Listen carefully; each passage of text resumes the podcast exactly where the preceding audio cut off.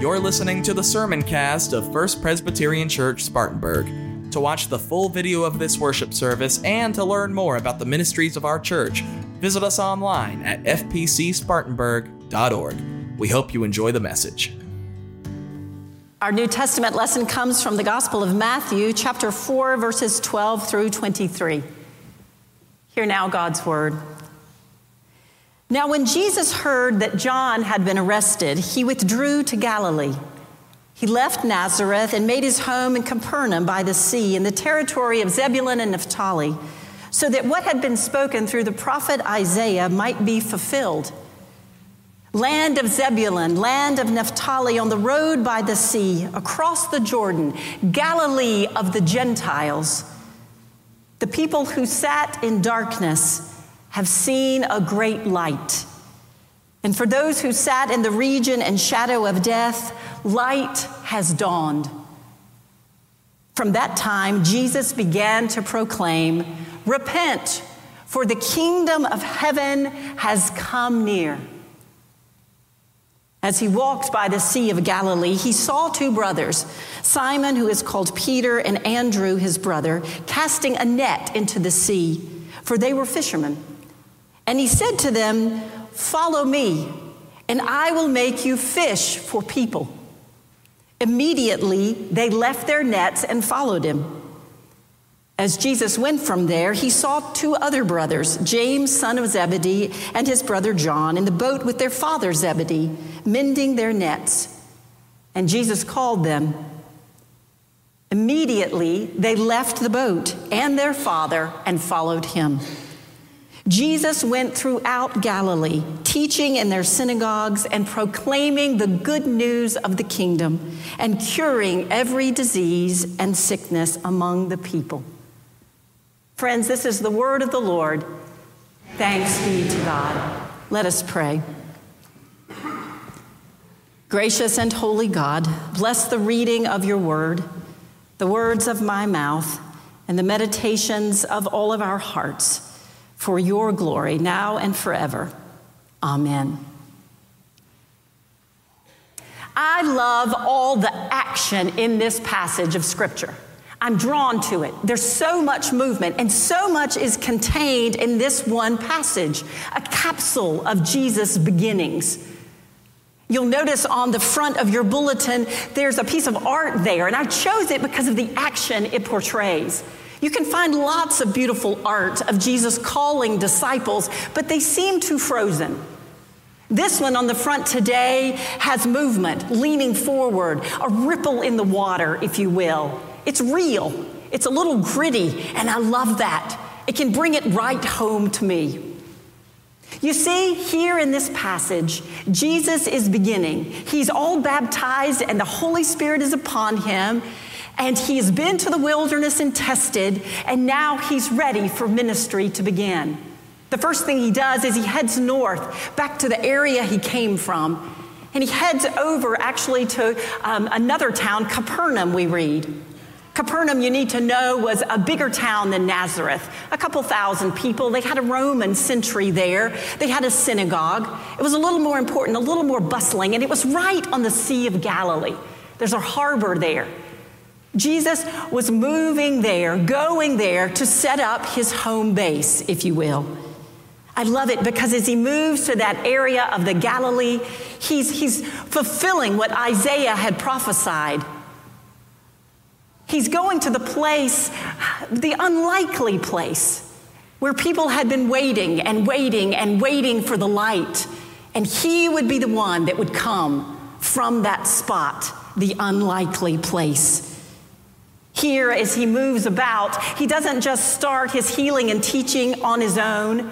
No, you know this about Jesus. He's not a one man show, he's not there for a night, one night only. No, Jesus starts off his ministry right away building a team.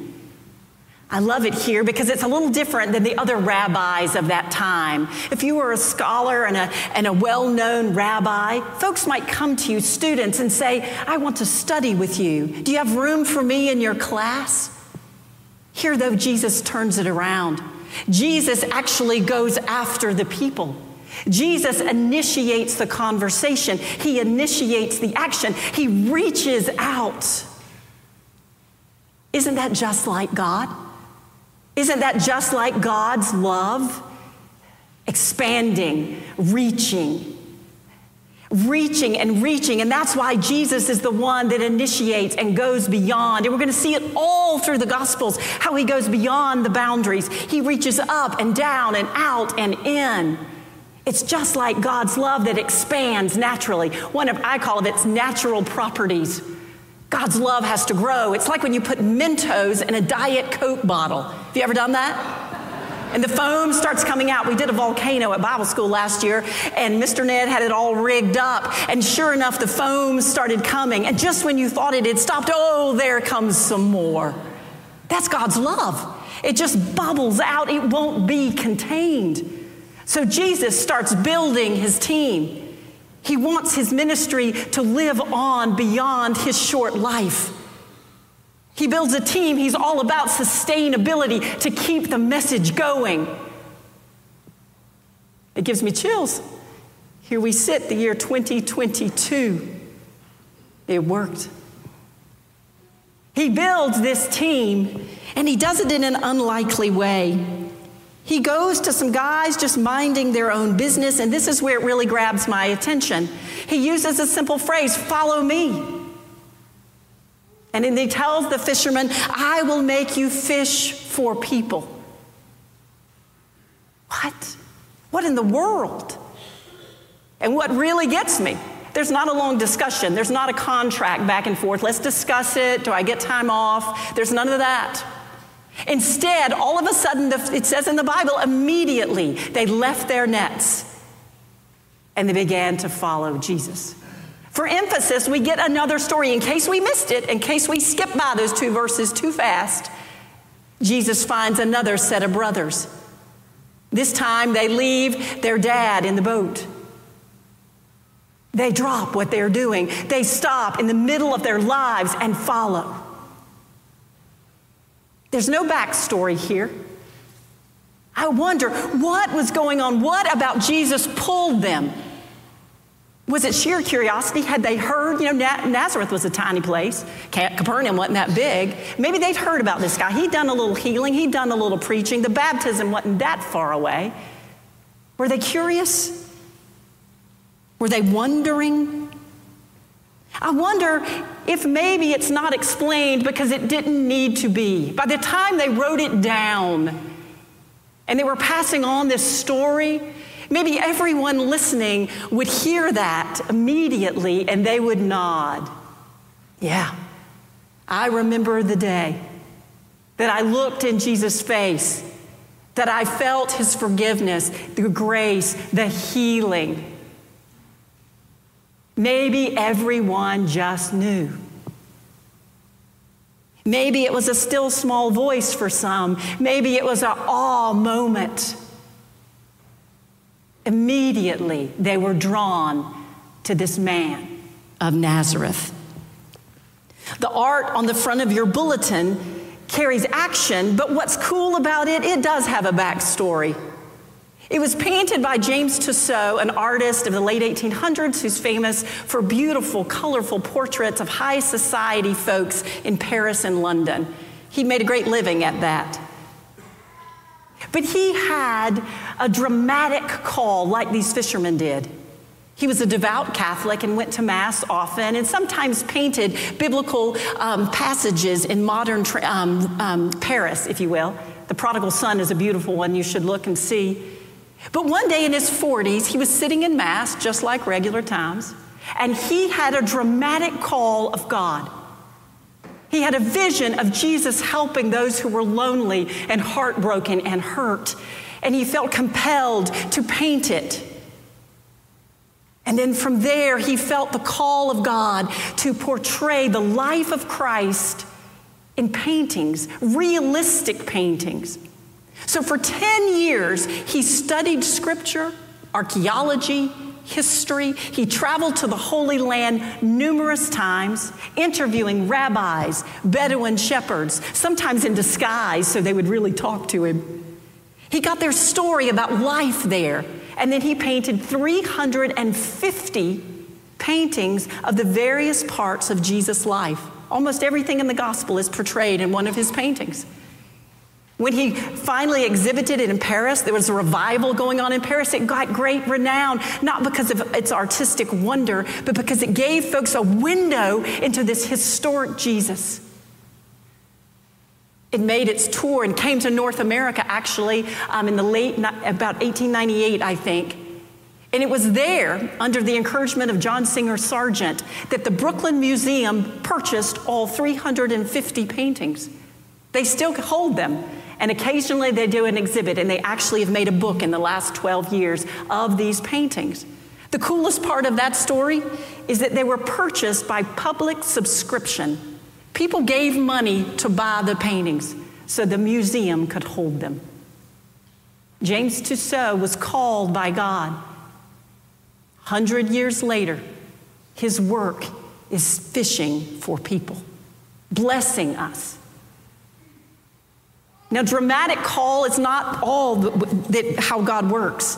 I think more often it's more in the ordinary day routine that I hear Jesus call. I love the story of my friend Rachel's dad. His name was Ralph Hamburger. And he attributes just an ordinary time to beginning his walk of faith. You see, he was a displaced German Jew who lived in the Netherlands in the late 1930s. His family had left Germany before it became too dangerous. In 1942, he was 19 years old and living with a Christian family in hiding in Amsterdam so he could work. There, in that Christian family, every night, Father Decker would have a prayer over dinner and would read a passage of scripture. Ralph Hamburger remembers it. He lived two years with that family. That was his first introduction to faith and God. Ralph writes in his memoir those prayers were a balm for my hungry soul. A touch of God had come into my life. It was a small thing, over the two years there, he was invited to go to the underground communicants class of the Reformed Church, and in Easter 1944, he committed his life, um, professed his faith at that church as they met. But he didn't stay there long. It became too dangerous in Amsterdam, especially with his work with the resistance. But Ralph Hamburger didn't stop hearing the call of God at that dinner table. God continued through Jesus to invite him. First, it was to come to America and live. Next, it was to visit the Hollywood Presbyterian Church and get involved in their young adults, where he became a, a member of a group that actually in the early 50s returned to Germany to help reconciliation between those who had been in the Nazi army and those who remained. Then he went on to finish college in California. Then he went on to seminary at Princeton Seminary. Then he went on to pastor a church in Haddon Heights, New Jersey. Then he went on to decades of work behind the Iron Curtain, encouraging pastors to keep the faith through the Berlin Fellowship. He became a fisher of people, gathering folks in with the love of God. Friends, all along life's way, God reaches out to us too in ordinary moments. It might be through someone's steady keeping of the faith where you get a glimmer of God's love for you. It might be the prick of your heart and empathy for someone's great need that Jesus is calling you. Follow me. Follow me. If you are longing for more of those moments, if you want to hear Jesus, if you're hungry for that, it helps to put yourself in a likely place. Maybe in service to others, maybe around people of faith, maybe in worship or study, for sure in scripture and prayer. And I will tell you this you always must be watchful, for you never know where God will appear and his call will be heard. I'll never forget years ago in the late 90s when I was on the Dominican Republic mission trip and it was a spring break trip, and um, in somebody's wisdom, they decided to let the high schoolers go without parents. yes. and I was to be their chaperone. This is before I had children and understood. I was nervous. As usual, I was dreading it, like, oh my goodness, what's going to happen? Out of my control. Most of the, ch- the girls were very sweet. Some of them are probably sitting here right now. But there was one mm, who's quite bold, quite bold. I was nervous the whole week. She might just escape, run away, cause trouble. Didn't know, had eyes on her at every turn. Make sure she was at breakfast, make sure she was at lunch, make sure she was at Bible study.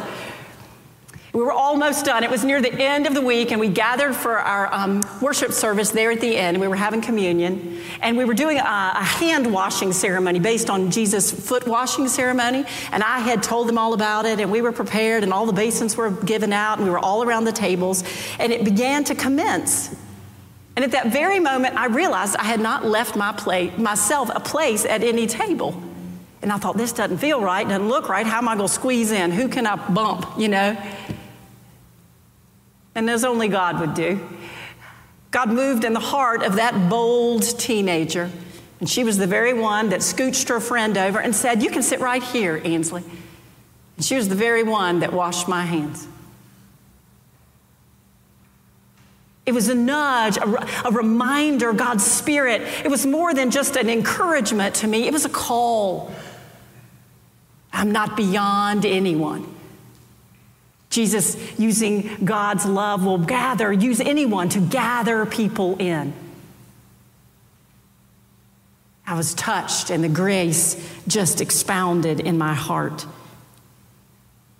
What I will tell you is this when you hear Jesus call and you dare to step out of the boat and you dare to cross the threshold to follow him, I'm going to warn you.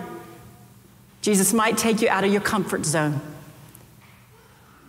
Jesus might encourage you and shape you to grow up into a maturity of faith you didn't really know or understand before.